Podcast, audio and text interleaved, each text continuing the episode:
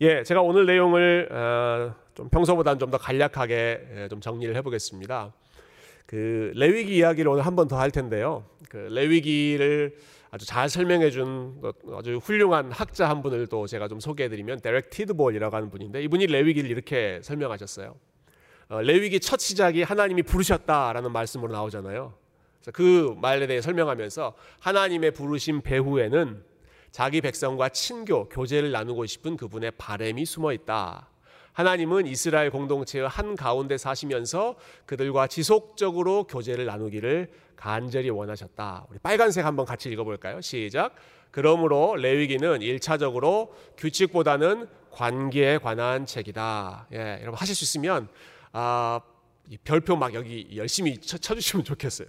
너무너무 중요한 말입니다. 레위기는 1차적으로 규칙보다 관계에 대한 책이다. 레위기만이 아니라 신명기도 그렇고 출애굽기도 그렇고 성경에 나오는 율법 여러분 그거 읽을 때마다 규칙으로 생각하잖아요. 규칙. 그러나 규칙이 아니라 하나님과의 관계를 보여주는 것이다 하는 것입니다. 어, 여러분 그런데 이 하나님과의 관계를 강조하는 레위기가 단순히 하나님과의 관계만 이야기하는 것이 아니라 사람들 간의 관계도 동일하게 강조를 하고 있습니다. 이게 이 레위가 레위기가 강조하는 제사 예배의 중요한 두 축이라고 할 수 있습니다. 아, 하나님께 드리는 예배 그리고 사람들과 함께 나누는 또 다른 의미의 예배라는 것이죠. 레위기에 이렇게 다섯 가지의 제사가 나와 있어요. 아, 그런데 앞에 나오는 이 세 가지의 제사는 아, 하나님과의 관계에서 좀 더 초점을 맞추는 제사이고 네 번째와 다섯 번째는 사람들과의 관계에 있어 어, 포커스를 맞추고 있는 부분입니다. 오늘 이 네 번째와 다섯 번째를 간략하게 하나씩 보면 좋겠는데요. 어, 세 번째가 이제 속죄제라고 해서 우리가 죄를 범했을 때 그것을 정결케 하는 제사가 속죄제입니다. 네 번째는 속건제라고 한국말로 번역이 되어 있어요. 이 건자가 허물 건자입니다. 그래서 죄나 허물이나 그렇게 큰 차이는 없죠. 영어로도 guilt offering이라고 큰 의미의 차이는 없는데 어, 속죄제가 좀 더 넓은 의미에서의 잘못을 해결하는 제사라면 속건제는 조금 더 구체적으로 이웃과의 관계에서 잘못 행한 것을 회복하는 아, 케이스를 보면 여러분들이 훨씬 어, 실감나게 이해를 하실 수 있을 것 같아요. 레위기 6장 1절부터 7절에 있는 말씀을 제가 한번 읽어보겠습니다. 어떤 경우에 속건제를 드리는지 한번 보세요. 여호와께서 모세에게 말씀하여 이르시되 누구든지 여호와께 신실하지 못하여 범죄하되 곧 이웃이 맡긴 물건이나 전당물을 속이거나 도둑질하거나 착취하고도 사실을 부인하거나 남의 잃은 물건을 줍고도 사실을 부인하여 거짓 맹세하는 등 사람이 이 모든 일 중에 하나라도 행하여 범죄하면 그럴 때 이제 6절로 넘어가면 속건 제물을 하나님 앞에 드려라. 네. 아, 뭐 내가 예배를 잘못 드렸다. 혹은 내가 우상을 숭배했다. 그런 그런 이슈가 아니라 이 속건제는요. 녹색으로 되어 있는 경우가 어떤 경우예요? 아, 누구에게 물건을 누구 거 물건을 내가 훔쳤거나 아니면 누군가 물건을 떨어뜨려서 아, 이 물건이 저 사람 소유인 것을 알고 있음에도 내가 슬쩍하고 사실을 알리지 않거나 그래서 직접적으로 간접적으로 상대방에게 어떠한 손실을 입혔을 경우 데미지를 입혔을 경우 근데 그것 역시도 1차적으로는 2절 보시면 이것도 여호와께 신실하지 못한 일이다. 예, 사람에게 피해를 입혔지만 그것 역시도 하나님께 신실하지 못한 일이기 때문에 하나님께 속건 제물을 바쳐야 한다 하는 것입니다. 여기까지 이해하셨죠? 그런데 그 하나님께 속건 제물을 바치기 전에 그 전에 해야 될 일이 있습니다. 제가 여기에 3절에서 6절로 점프했잖아요. 4절과 5절에 보시면 우리 4절 5절 한번 같이 한번 읽어 볼까요? 4절 5절 시작. 이는 죄를 범하였고 죄가 있는 자니 그 훔친 것이나 착취한 것이나 맡은 것이나 잃은 물건을 주운 것이나 그 거짓 맹세한 모든 물건을 돌려보내되 곧 그 본래 물건의 5분의 1을 더하여 돌려보낼 것이니 그 죄가 드러나는 날에 그 임자에게 줄 것이요. 그리고 나서 6절에 속건 제물을 여호와께 가져가라 하는 것입니다. 예, 여러분 이해하셨을 거라고 생각해요. 어, 떤 사람에게 내가 물질적인 손실을 입혔다 하면 하나님께 가서 어, 죄를 용서해 주십시오라고 어, 기도하기 전에 누구에게 먼저 가라? 내가 손해를 입힌 그 사람에게 먼저 가서 잘못했던 것, 내가 손실 입혔던 것 완전히 보상해라. 예. 빼앗았던 것 혹은 숨겼던 것 그거 다 100% 보상해라. 네, 100%가 아닙니다. 이런 물건을 다 돌려주되 그 물건의 5분의 1을 더하여 그 사람에게 돌려주라 합니다. 자, 100% 100% 피해 입은 거 돌려주죠. 거기에 5분의 1이니까 20%더 돌려주죠. 예. 20%더 돌려주는 것은 어떤 차원의 의미가 있을까요? 예. 20%는 그 사람의 마음을 상하게 한 일에 대해서 일종의 정신적 피해 보상 이런 것 하는 것입니다. 여러분 20% 하니까 제일 먼저 생각나는 게 팁 생각나지 않으세요? 팁. 아, 음식 먹고 서비스 피로 기본적으로 뭐 20% 이렇게 감사의 마음으로 어, 우리가 표현을 하잖아요. 아, 속건제는 내가 손실을 입힌 것에 대해서 20%를 더하는 것입니다. 100% 갚는 것은 당연히 해야 되는 것이고 아, 내가 내가 입힌 손해 때문에 그 사람이 마음에 상처를 입었기 때문에 그것까지 내가 더 어, 더해서 그 사람의 마음을 어루만지고 그렇게 함으로써 조금이라도 그 깨어진 관계를 회복하고 그리고 나서 하나님 앞에 나와서 속건 제물을 드려라. 그래야 하나님이 그 예물을 기뻐 받으신다 하는 것입니다. 그러니까 하나님께서 어, 누구 사람에게 잘못한 것 다 그냥 무시하고 나한테만 와서 죄를 고백하면 내가 다 용서해 준다. 그렇게 말씀하지 않으시고 사람 간의 관계에서 해결해야 될 것을 먼저 해결하고 예수님도 그렇게 말씀하셨잖아요. 형제와 화목하지 못했을 경우에는 형제와 먼저 화목하고 그 다음에 제물을 드려라. 예, 그 원리가 속건 제물입니다. 그러니까 이 속건 제물은 하나님 앞에 제사를 드리기 전에 예배하기 전에 불편한 관계를 미리 정리하고 이웃과의 관계를 친밀하게 회복해라 하는 것이죠. 두 번째, 하나님과 제사 하나님께 제사를 드린 이후에도 이웃과의 화목을 추구하라, 힘쓰라 그것을 가르치는 것이 화목 제물이라고 하는 아, 제사인데요. 어, 이 화목제는 굉장히 특별한 차원이 있습니다. 예. 다른 제사들은 제사를 드리고 나서 어, 그 모든 것을 하나님 앞에 다 태워서 드리거나 아니면 제사장만 그 제물을 먹을 수가 있었습니다. 화목제는 다릅니다. 유일하게 화목제는 제사를 드린 사람이 여러분 지난주에 기억하시죠? 제사를 드린 사람이 흠 없는 재물 가지고 오잖아요. 안수도 하고 어, 뭐 각도 뜨고 뭐 여러 가지 작업하잖아요. 그렇게 해서 하나님 앞에 드린 다음에 그다 어, 태워서 일부는 하나님 앞에 드리고 어, 대다수의 부위는 그 제사를 드린 사람이 직접 그 음식을 먹었습니다. 예. 직접 먹음으로써 아, 하나님과 나의 관계가 화목하게 되었다, 평화를 회복하게 되었다 하는 것을 어, 확인하는 그런 예식을 하는 것이죠. 근데 이 화목 제물을 먹을 때 아주 흥미로운 그런 규정이 있어요. 어, 여기 있는 말씀 한번 같이 읽어볼까요? 예, 11절부터 중간에 뛰고 17절까지 한번 같이 예, 읽어봅시다. 어, 읽어보겠습니다. 시작. 여호와께 드릴 화목 제물의 규례는 이러하니라. 감사함으로 드리는 화목 제물의 고기는 드리는 그날에 먹을 것이요 조금이라도 이튿날 아침 두지 말 것이니라.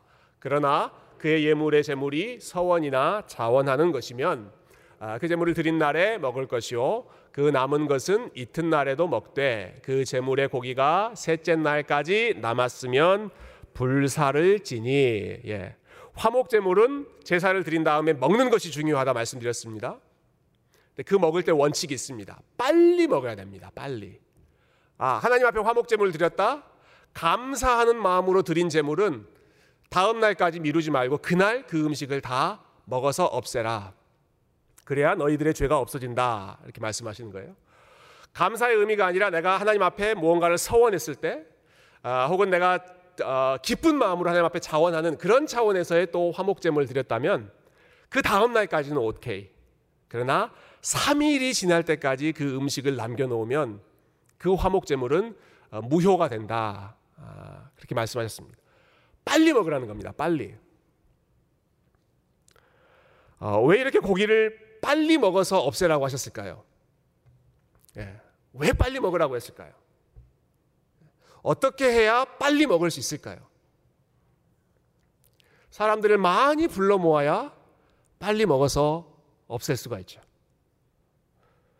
어, 하나님 앞에 하나님과의 관계에서 화목된 관계를 누린 다음에 거기서 끝나지 말고 사람들을 많이 불러서 그 사람들과 함께 그 제물을 먹음으로써 성도 간의 교제, 성도 간의 화목함을 더 깊이 누리라. 여러분 이것이 화목 제물에 담겨 있는 하나님의 큰 뜻이었습니다. 한번 생각해 보세요. 이스라엘 백성들이 제사를 드릴 때 다양한 제사를 드렸습니다. 뭐 양도 드리고 염소도 드리고 그랬지만 소를 드리는 경우도 있었잖아요. 자, 어떤 사람이 화목 제물로 너무너무 감사한 일이 있어서 하나님 앞에 소로 제물을 드렸습니다. 소 한 마리를 잡았습니다. 아, 지방 떼고 뭐 중요한 부분 하나님 앞에 드리고 어, 나머지 예, 갈비살, 꽃등심, 뭐, 뭐 안창살 이런 것들이 지금 다 어, 소에 남아 남아 있다고 여러분 생각해 보세요. 소 한 마리를 하나님 앞에 드리고 나서 그 소 한 마리를 그날 예, 감사의 제물로 바쳤을 때 그날 그 고기를 다 먹으려면 어떻게 해야 되겠습니까? 예. 수십 명 불러가지고는 제가 저는 안 될 것 같아요. 예. 화목 제물로 내가 소를 드렸다 했을 때에는 우리 가족, 아, 뭐 저희 가족 여섯 명 붙어가지고 해결될 수 있는 것이 아니고 친지들 뭐 몇십 명 정도 더 붙어서 해결될 수 있는 게 아니라 이웃의 그 이웃의 이웃까지 최대한 사람들을 불러 모아서 우리 하나님 앞에서 우리가 이런 감사의 제목이 있습니다 하는 것을 같이 나누고 음식 같이 먹으면서 기쁨을 나누는 것이죠. 예. 이게 우리가 진정한 화목 제물을 아, 누리는 그러한 방법이다 하는 그렇게 가르쳐 주신 것입니다. 예. 아, 하나님 참 먹는 것 굉장히 중요하게 생각하신 것 같아요. 함께 먹는 것이 이만큼 중요하고 함께 먹으면서 그 화목된 감사의 제목을 나누는 것이 그만큼 아, 중요하다라고 하는 것이죠.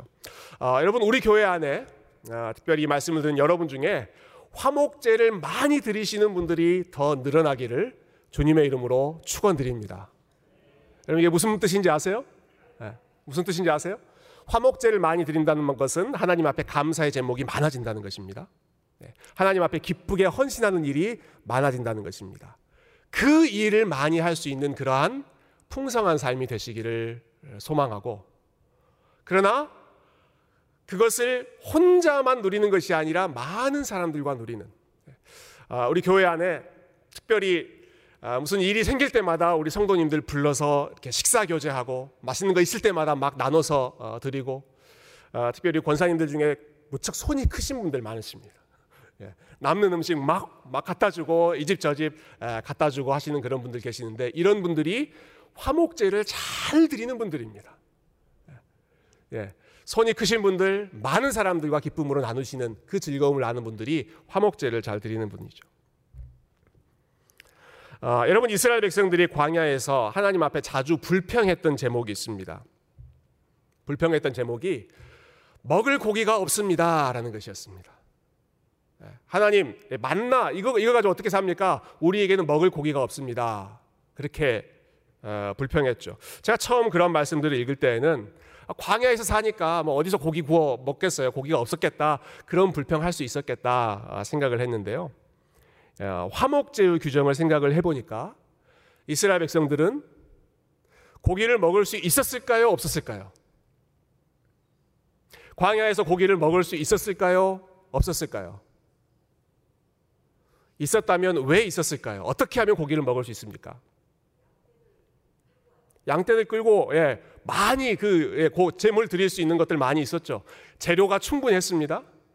어떻게 하면 고기를 먹을 수 있었는가? 그들이 화목 제물을 열심히 드리면 많이 고기를 먹을 수 있었습니다. 하나님 앞에 감사한 일 아, 혼자 간직하지 않고 하나님께 영광 돌려드리고 이웃 사람들 많이 초대해서 함께 그 기쁨을 나누면 예, 고기 없다고 불평할 일 없이 많은 사람들이 고기 먹으면서 기쁨으로 풍성하게 살 수 있었던 것이죠. 근데 고기가 없다고 불평했다 뒤집어 보면 화목 제물을 열심히 드리지 않았다는 것입니다. 하나님 앞에 감사한 제목을 아, 제대로 표현하지 않고 아, 기쁘게 헌신하지도 않고 감사한 일이 있을 때 사람들 불러 모아서 그 기쁨을 나누지도 않고 공동체 안에 그러한 하나됨 예, 그러한 일들이 약해져 있을 때 예, 하나님 앞에 불평거리 우리의 고기가 없습니다라고 하는 불평거리도 나오고 어, 성도들 가운데 그러한 관계도 점점 깨어지는 예, 공동체가 약해지는 일들이 있었던 것이죠. 어, 정리해 보죠. 레위기의 제사. 아, 여러분 이 예배는 어, 1차적으로는 하나님과의 관계가 중요했지만 예, 동시에 사람들 간의 관계를 하나님은 무척 중요하게 생각하셨고 어, 하나님께 제사 드리기 전에 먼저 사람들 간의 관계 회복해라. 그리고 나에게 제사를 드린 이후에도 사람들과의 관계를 더 깊이 화목된 관계를 누려라. 예, 처음에 어, 소개했던 그 데렉 티드볼이라고 하는 교수님의 글로 예, 오늘 내용을 좀 마치면 좋겠는데요. 어, 이분이 예배에 대해서 이렇게 좀 지적하신 부분이 참 인상적이었어요. 하나님이 우리의 예배 가운데 임재하시지 않는 이유는 목사가 설교 준비를 잘못하거나 성례에 문제가 있거나 찬송가를 잘못 선택했기 때문만이 아니다. 그러니까 여러분 목사가 설교를 잘 준비 못했다고 해서 여러분이 에, 저만 비난하실 것이 아니라는 말입니다. 어떤 경우에 하나님이 예배에 임재하지 않는가? 그 다음 내용이죠. 예배에 참석한 사람들이 청구서 대금을 지불하고 친구에게 사과하고 이웃과의 단절된 관계를 회복하고 가족에 대한 의무를 다하고 자신의 부정 행위에 대해 실제로 보상할 필요가 있음에도 불구하고 그러한 일들을 해야 하는데 그러한 것은 하지 않으면서 단순히 찬송과 기도를 통해서만 은혜를 받을 수 있다고 스스로를 속이기 때문이다. 예, 굉장히 심각한 그 문제의 제기입니다. 아, 굉장히 우리의 마음을 조금 무겁게 만드는 그런 주제이기도 합니다. 아, 그러나 우리가 피할 수 없는 아, 이슈입니다. 아, 하나님과의 관계만 내가 열심히 하면 된다. 아, 그것으로 충분하지 않습니다. 하나님과의 관계가 잘 정립되어 있을 때에는 더 많은 사람들을 품고 그리고 나와 껄끄러운 사람들 간의 관계를 화목하게 하는 그 일들이 있을 때 저와 여러분의 예배가 더 깊어지고 아, 우리가 하나님의 사랑과 은혜를 더 풍성히 누리고 그것을 통해 하나님의 교회가 더욱 건강한 교회로 어, 세워지고 또 하나님께서 사용하시는 복된 교회가 될 줄로 믿습니다. 저와 여러분이 속건제, 화목제 잘 드려서 우리 하나님 앞에 영광 돌리는 그러한 귀한 공동체 될 수 있기를 주님의 이름으로 축원드립니다. 아, 이 시간 우리 함께 찬양하고 오늘 어, 좀 기도했으면 좋겠는데요. 어, 지난주에 저희가 함께 불렀던 찬양인데 그 가사가 참 아, 너무 아름다웠습니다. 우리 하나님이 원하시는 예배, 하나님이 기뻐하시는 제사 어, 어떤 제사일까? 아, 특별히 오늘 우리가 들었던 그 말씀들을 생각하면서 하나님 하나님이 기뻐하시는 제사 우리 하나님의 마음도 시원하게 하고 그리고 성도들 간의 관계도 내가 더 깊이 네, 사랑하는 그런 참된 제사, 참된 예배자 되게 해주십시오. 그런 마음으로 함께 찬양했으면 좋겠습니다.